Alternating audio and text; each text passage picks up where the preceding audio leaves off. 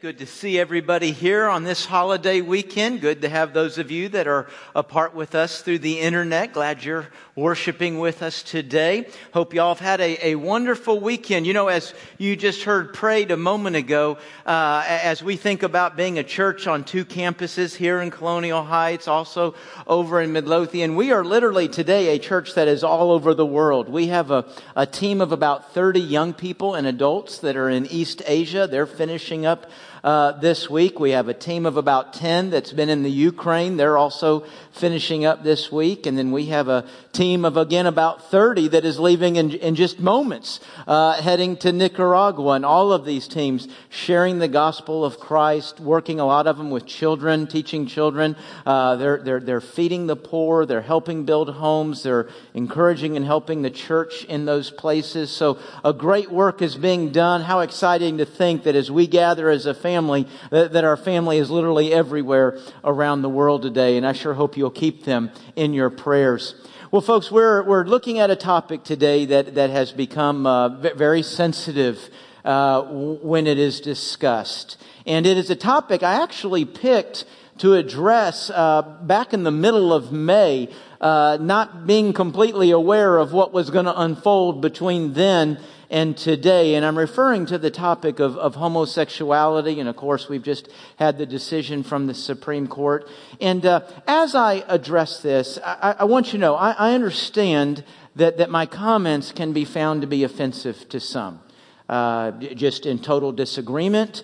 Um, maybe got a family member, uh, a, a, friend, and you're, and you're kind of a little defensive on their behalf, and you know, what I'm talking about today for some in our culture is not just a matter of disagreeing. We have one view, and have a, there, there are some of my views that would probably be defined as hated in our culture.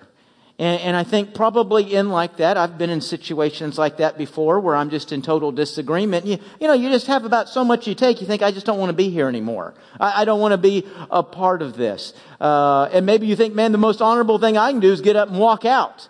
You know, I, I would like to ask you not to, not to walk out. And, and here's why. It's not because I want my best shot at changing your mind. It, it, it's not because I think, boy, if, if, if, I can keep you here to the end, you'll see how wrong you are. I, I would ask that you would endure, that, that you would stick it out, maybe for this reason. At, at least you would understand what this other idea, what this other opinion is coming from. Why do we hold the view we hold? Why do we say what we say, believe what we believe? Because I can tell you how we're often labeled, and it's not the reason I hold the view I hold. I, don't hold the view I hold because I hate gay people. I, I don't hold the view I hold because I think they're second class citizens and, and should be run out of the community, and I want all of you to hate them with me. That, is, that couldn't be anything further from the truth. I wouldn't be a part of anything like that. That is not why I hold the views I hold. I hold the views I hold because of this book. And I believe this. And I understand not everybody in our culture, as a matter of fact, most of our culture does not believe this. And that does make it hard to have a dialogue, to, to see is there, hey, how can we come to the middle? Because if you don't have a common ground of belief that you can discuss things with, then you, you can't usually come to an agreement. So I get that, that most in our culture do not believe this book. There may be some in this room that do not believe this book, but, but I do. I do believe it, and I, I believe this book because in this book I have found a way to know God, to know His love and His forgiveness, to know eternal life. And not only can I know that, but so can the homosexual. So can any and every other sinner. I, I believe this book because this book has answers like no other religion and philosophy offers. Not, not just answers, but answers that actually correspond with reality, that actually work in a, in a world in which we live. And so I do hold to this book, and because I believe it, then I have to let it shape the way I think, the way I talk, the way I act.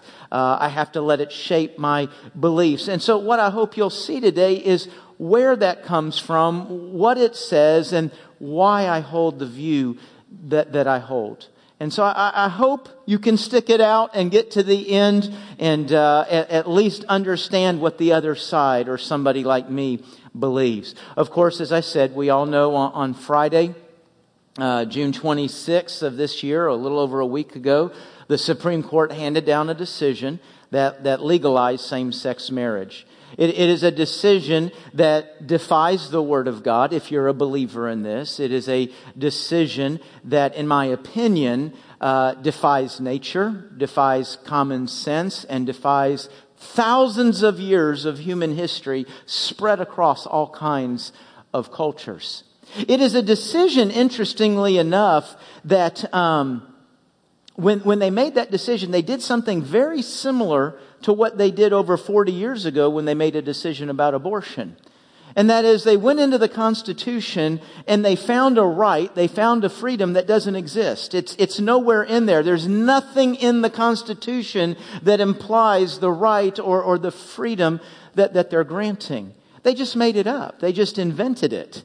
And they don't have the authority to do that. The, the Congress does. Congress can invent a law, Congress can, can create a law, but the Supreme Court cannot. But their ability to do that, their ability to get away with that is, is on the winds of culture. That is just where we are as a culture. To be quite honest with you folks, I'd have been surprised if anything less happened than what happened last Friday. That actually would have been more shocking to me. Uh, I absolutely, as I imagine many of you did, anticipated the decision uh, that we would get. So, in that decision, homosexuality probably made its greatest and, and unparalleled gain in, in being validated as a, as a lifestyle, uh, being accepted in America. And that has left many of us who, who don't agree with that kind of reeling, hasn't it? Uh, we, have had a variety of emotions. As a matter of fact, if you, if you look on Facebook, there's two dominant emotions among our ilk, and, and that's fear and that's anger. What is this going to mean? Where's our country going? What is this going to mean to the church? And, and we're afraid or we're angry. This should not have been done. This is not right. The Supreme Court can't, can't do that. And there's anger. And you know, I, I think in a moment like this, both fear and anger are very natural.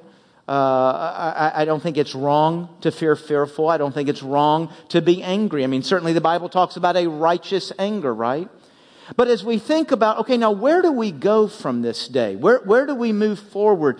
Anger and fear can't be what shapes us. Anger and fear can't be what is motivating and directing us because that's not what God would have. I know that because the Bible says, at least on fear, 2 Timothy 1 7, we've not been given a spirit of fear.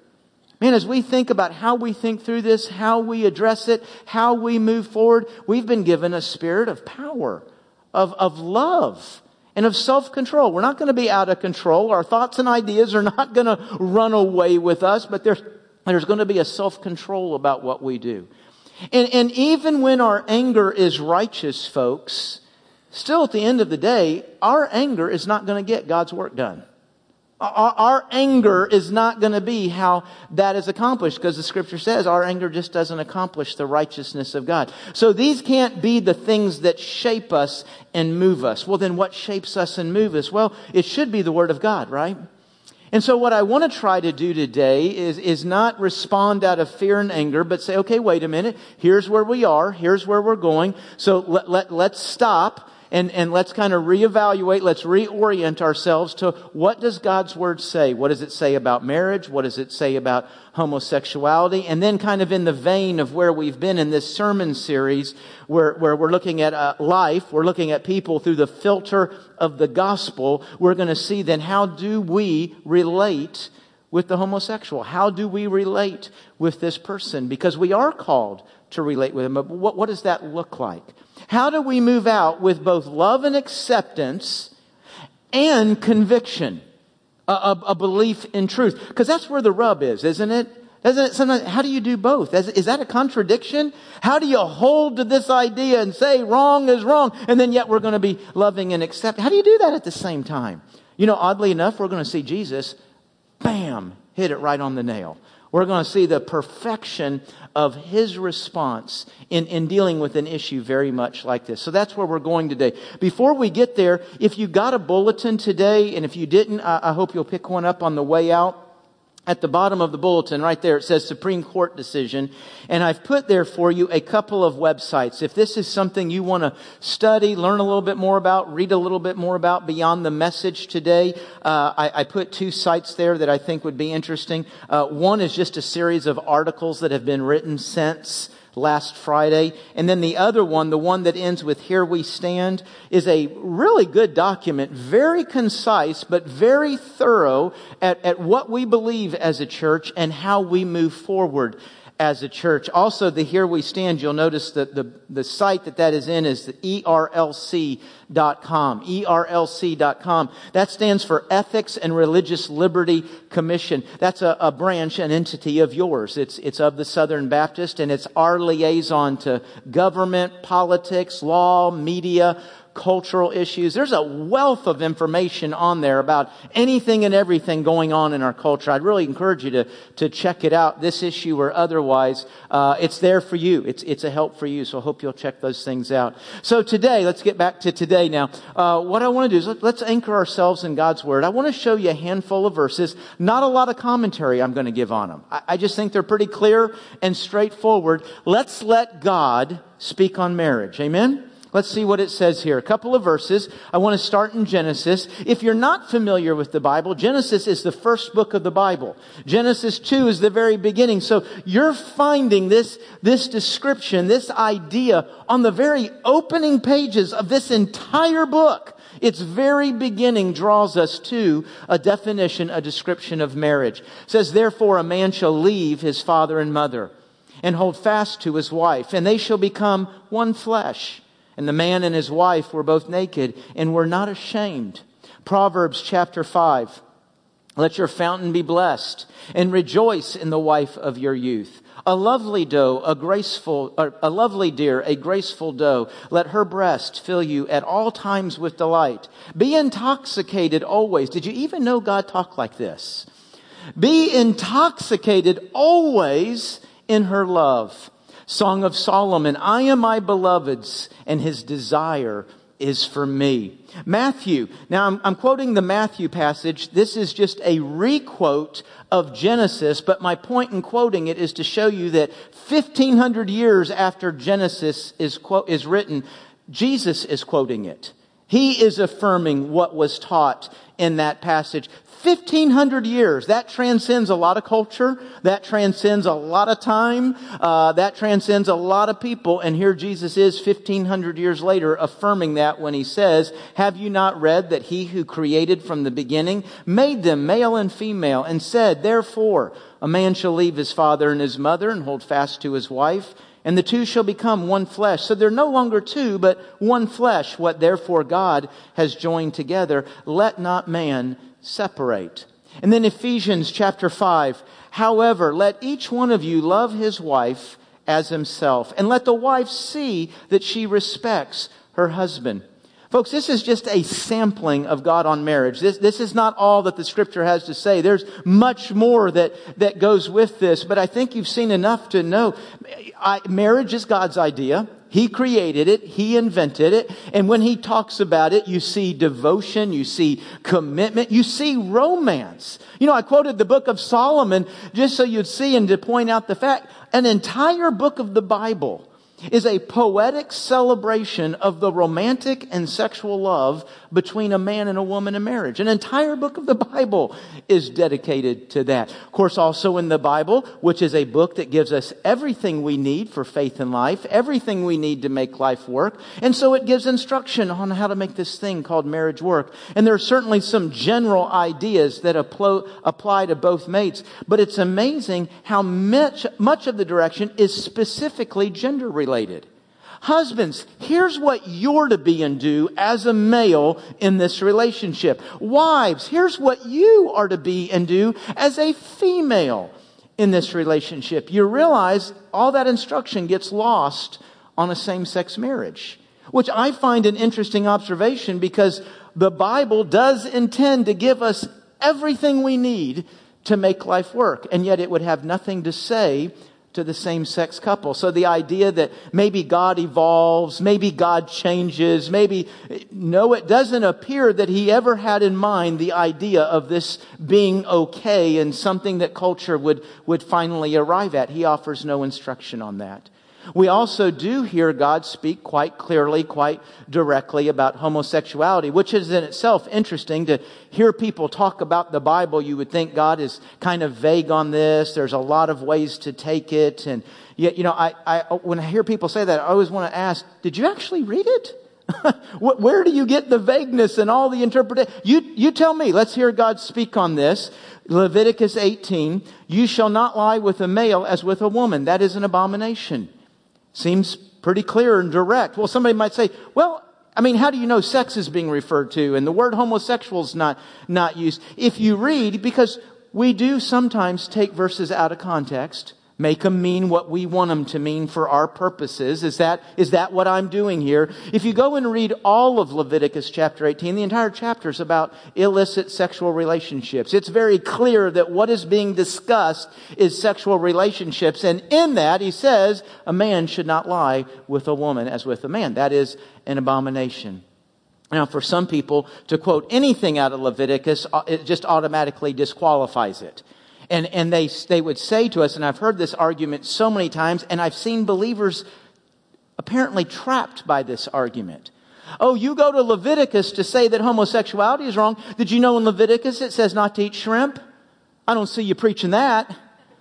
I, I, don't see you holding to that rule. It says in Leviticus, there's all these sacrifices. You're not doing that. And so see, they think they've caught us because we're picking and choosing which verses. Oh, I'm going to use this verse because I don't like those people and I'm going to use it to beat them up. And I'm going to ignore these others because after all, who doesn't like shrimp? Are, are we caught? Did they, did they catch us there? No, folks, uh, of course not. Leviticus is a book of the Jewish law, and that law is broken up into several categories. There is moral law, thou shalt not lie. There is the, the civil law. It actually tells me what to do if I kill one of my neighbor's animals. You know, it's a farming society. That's a problem. They don't have laws about speeding because that wasn't a big issue back then. But, you know, if, if, if I, if I, you know, if I hurt somebody else's property, it gives all the details about how restitution, restitution is made. So there's civil law. Then there's more the ceremonial law. This is about the, the temple. This is about the priesthood. This is about the sacrifices. All of that is in there. And there's a dietary law that has a long list. It's not a short list. You can eat these things. You can't eat these things.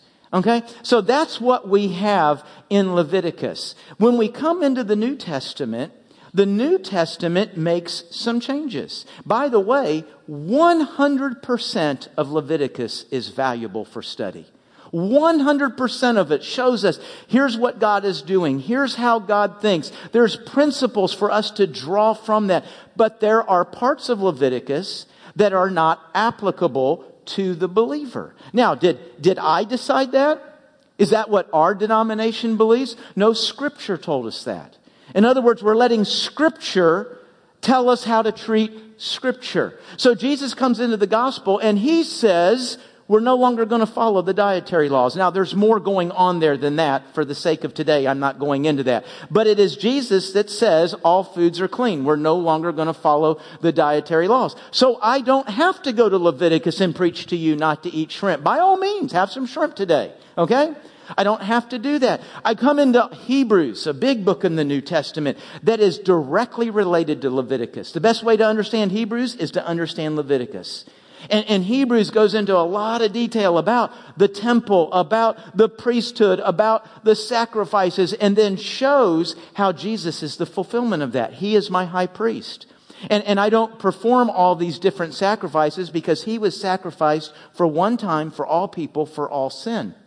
So I don't have to do those sacrifices. So here again, there's parts I still think it's valuable to understand what was, G, what was God teaching in all of these sacrifices for all these different sins and how understanding that helps you appreciate why there's a cross and what Jesus did for you at the cross. But see, folks, in all those cases, it's the scripture telling me what to do with scripture. It's not me. It's not a denomination. It's the scripture. Do you know one thing that it doesn't tweak or change at all? The moral law. Nowhere in the New Testament does it say, listen, now that we're under grace and now that we're under the love and forgiveness of Jesus, it is now okay to lie. It is now okay to sleep with your neighbor's wife. It is now okay to murder.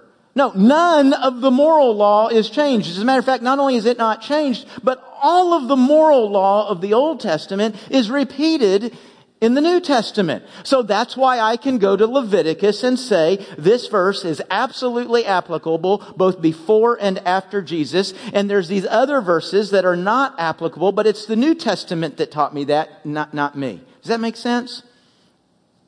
Yeah, I'm completely lost you. All right, it's time to move on to the next point then. Okay, you know what? It's not just Leviticus too. That always kills me when people say, oh, you're building your argument on Leviticus. Leviticus isn't the only book that says this. Romans chapter 1. Let's go to the next slide in Romans 1. For this reason, God gave them up to dishonorable passions. You know, sometimes when people are looking at what scripture says about homosexuality, they'll say, well, it was addressing whether it was a committed relationship or not. You know, folks, when you read any of this, you don't pick up anywhere that this is about committed or uncommitted, you know, faithful or unfaithful. It says this passion, this desire is, is dishonorable. For the women exchanged natural relations for those that are contrary to nature. And the men likewise gave up natural relationships with women and were consumed with passions for one another. Next slide. Men committing shameless acts with men and receiving in themselves the due penalty for their error. And since they did not see fit to acknowledge God. You know, folks, as you read from about Romans 121 on, it, it is describing for us what it looks like when an individual or when a society rebels and rejects against God and rejects God. And it, and it has a long list of sins. Homosexuality is not the only sin it lists. There's a long list of sins following verse 28. These are all evidence of, of your rebellion, of your rejection uh, of God.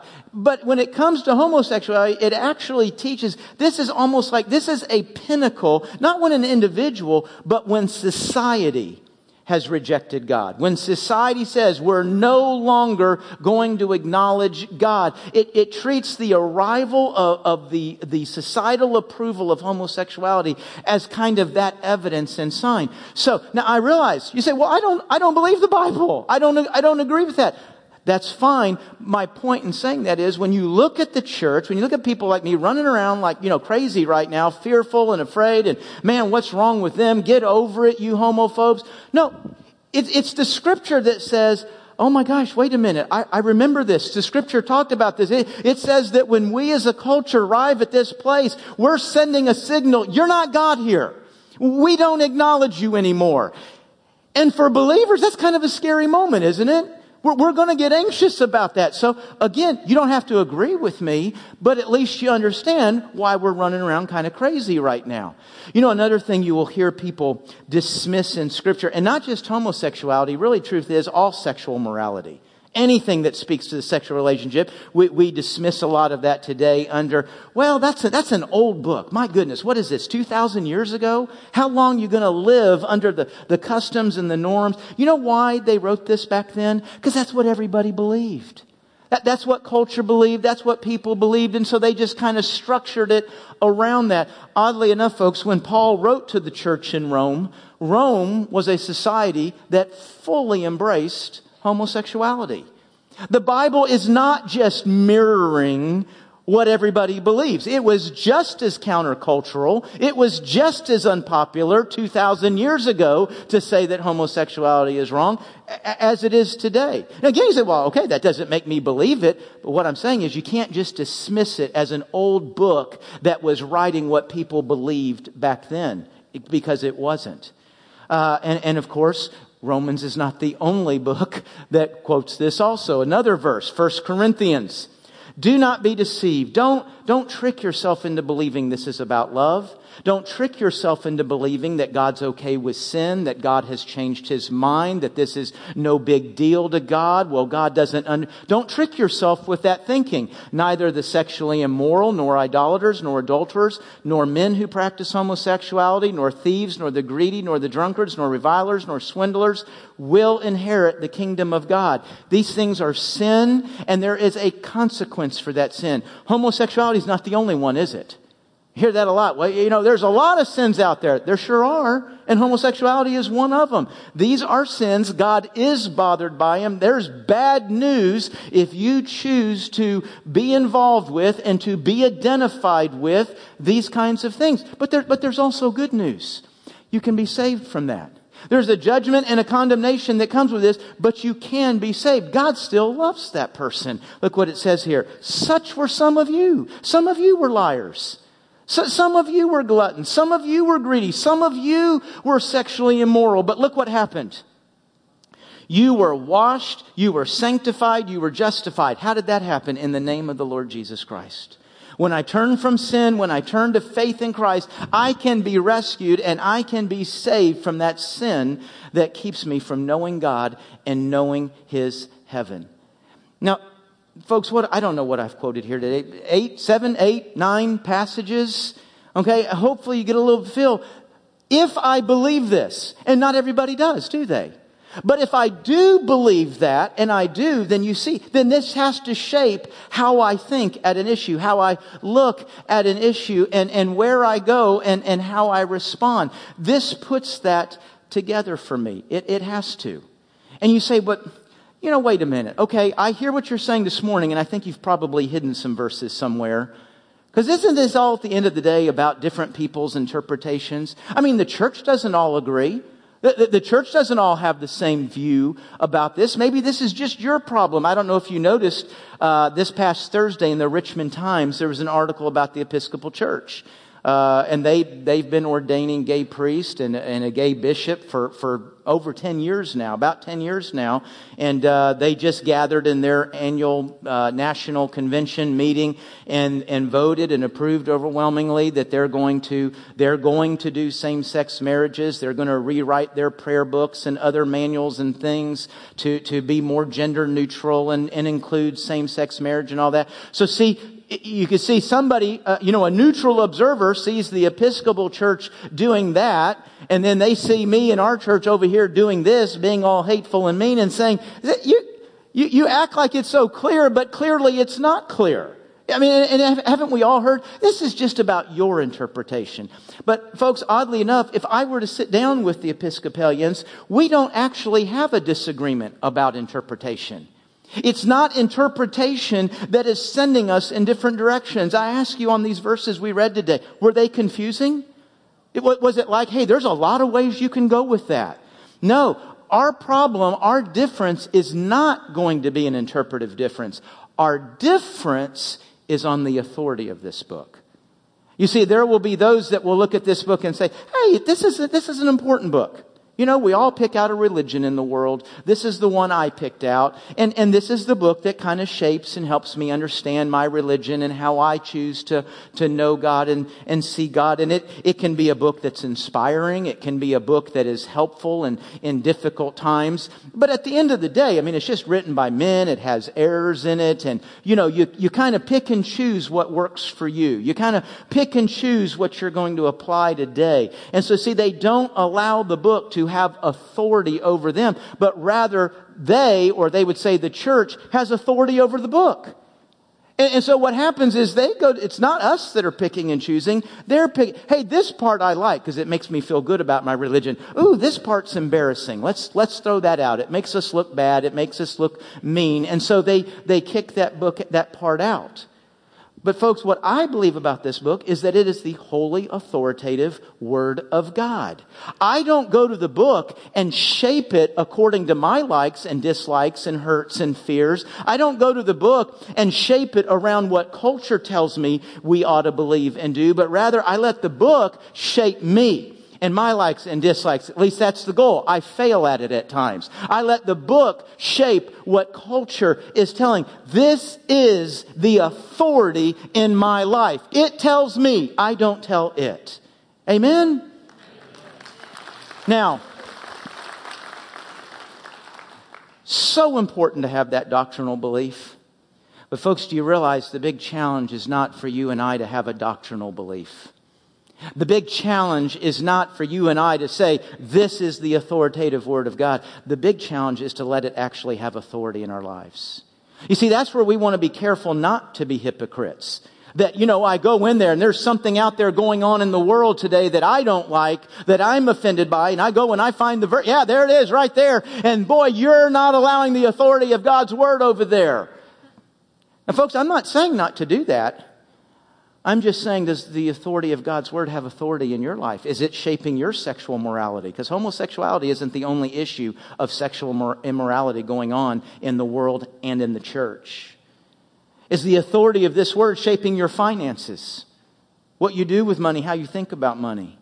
Is the authority of this word shaping how you look at people who've hurt you and offended you? Is it guiding you in forgiveness? Is, is, this book, is the authority of this book guiding how you understand God? Or is your idea of God shaped by your feelings and what culture tells you God ought to be like? See, it's one thing to say, I believe in the authority of this book. Boy, it's quite another challenge to let it actually have authority in my life. Now, folks, I want to end. Last, last thing today, kind of as we wrap up, I, I want to look at how do you and I move forward in looking at this. Now, when I say this, there's two ways and I'm only looking at one. And so there's a little deficiency in my message today because there's something pretty big I'm not going to cover. And that is, how do we look at the issue? And when I say look at the issue, how do we move forward with government, with culture, in engaging in discussion, debate? There's that way. But, but then we also, and what I am going to address this morning, how do we deal with the individual? How do we look at the person? I think probably a lot of us do interact, do relate, or we try to explain to others how we would interact and, and how we would relate. How do we hold the truth and be loving at the same time? And we're going to see Jesus show us how to do both. Would you look with me quickly at John chapter 8? John chapter 8, and I'm going to begin reading in verse 1. If you have a Bible, you'll find John in the New Testament. Matthew, Mark, Luke, John. You get to Acts, you've gone too far. John chapter 8, verse 1. It says there, But Jesus went to the Mount of Olives. Early in the morning, he came again to the temple. All the people came to him, and he sat down and taught them. The scribes and the Pharisees brought a woman who'd been caught in adultery, and placing her in the midst, they said to him, Teacher, this woman's been caught in the act of adultery. Now in the law, Moses commanded us to stone such women. So what do you say? Now right away, you know there's something not quite right about these guys' motives. Because the last I checked, it takes two people to commit adultery. Are you with me? You follow that? Where's the other one? So right away, there's something that's not right about this gang. And the next verse says their motive certainly is in question. Verse six. They, this they said to test him that they might have some charge to bring against him. Jesus bent down and he, he wrote with his finger on the ground. And as they continued to ask him, he stood up and said to them, Let him who was without sin among you be the first to throw a stone at her. And once more he bit down and he wrote on the ground, but when they heard it, they went away one by one, beginning with the older ones. And Jesus was left alone with the woman standing before him. Jesus stood up and said to her, Woman, where are they? Has no one condemned you? She said, No one, Lord. And Jesus said, Neither do I condemn you. Go, and from now on, sin no more. I want to make three quick observations from this passage. The first observation is a warning to church people. A, a, a, warning to the, the Bible readers, the, the believers. You know what's interesting in the story? Who are the bad guys in this story? It's you and me. it's the believers. It's the one toting the scripture. Hey, Jesus, this woman's been caught in sin and, and this is what the scripture says. What, what are we going to do? Did you know Jesus never corrects them? He never says that adultery is okay now. We're not, we're not, me and the Father, we're not that bothered by it anymore. He doesn't say that stoning is not allowed. He, does, he doesn't say this is not sin, and he doesn't say this is not a consequence. So, so, so what is the warning? The warning is about where you and me are going with this. The warning is about our attitude. Now this fits right into our series. 2 Corinthians chapter 5, what were we invited by God to join him in doing? Condemnation? No, we were invited by him to join him in reconciliation. There is a sin here. And if there is no turning, if there is no repenting, it will end in condemnation. But my goal right now is to see if we can bring about reconciliation. My goal right now is to communicate the love and the forgiveness of the Father, whereas they are wanting to run straight ahead to condemnation. And that's what Jesus is correcting here. It's not that we're saying sin's okay. It's not that there's no consequence for sin. It's that you and I are to be involved in a prejudgment. We're to be involved in a pre-step where we deliver. What did it say in 2 Corinthians 5? Hey, if you'll repent, if you'll turn from sin, God will not count your sins against you. That's what we've been invited to do. Now, as I say that, I want to correct something real quick. The most misquoted, misused verse in all the Bible. Don't judge me. You ever heard that? Yeah, we use that. Actually, it's not the unbeliever. It's usually a bunch of believers that use that with each other. Don't judge me when you're telling me that I'm living out of God's word when I'm living. Don't, don't judge me. Okay, now, does that, what, what Jesus is showing us here, and that statement, don't judge me, does that mean we never say anything is wrong? No. Folks, the statement, don't judge me, it did come out of Jesus' mouth. It is found in Matthew chapter 7. And in that, what is judgment? Judgment is when the gavel comes down. Judgment is when condemnation is set. This is what it looks like when a believer is being judging. They look at a person, they look at that particular person's sin, and in this case, that particular sin offends me. That particular sin disgusts me. As a matter of fact, I'm so bothered by you and your sin, I don't care if you go to hell. I hope you go to hell. That is a judgmental attitude. That is what Jesus is addressing. What were we told to do? We were told to build bridges and to carry the gospel. I'm not building a bridge to that person. I'm not, I'm not, I don't care, I don't care whether they come to God or not. They can, what? They can go to hell. That's being judgmental, folks. That's what the Bible is telling us not to do. Because over and over, the Bible does tell us to encourage each other with the Word of God. And sometimes that means saying, hey brother, God says not to sin. God says not to sleep with your neighbor's mate. Hey, God says not to steal. God says not to cheat. Folks, it's not judgmental to call something wrong when God said it. That's not being judgmental. You know, I said a moment ago that I believe this book because the answers correspond with reality.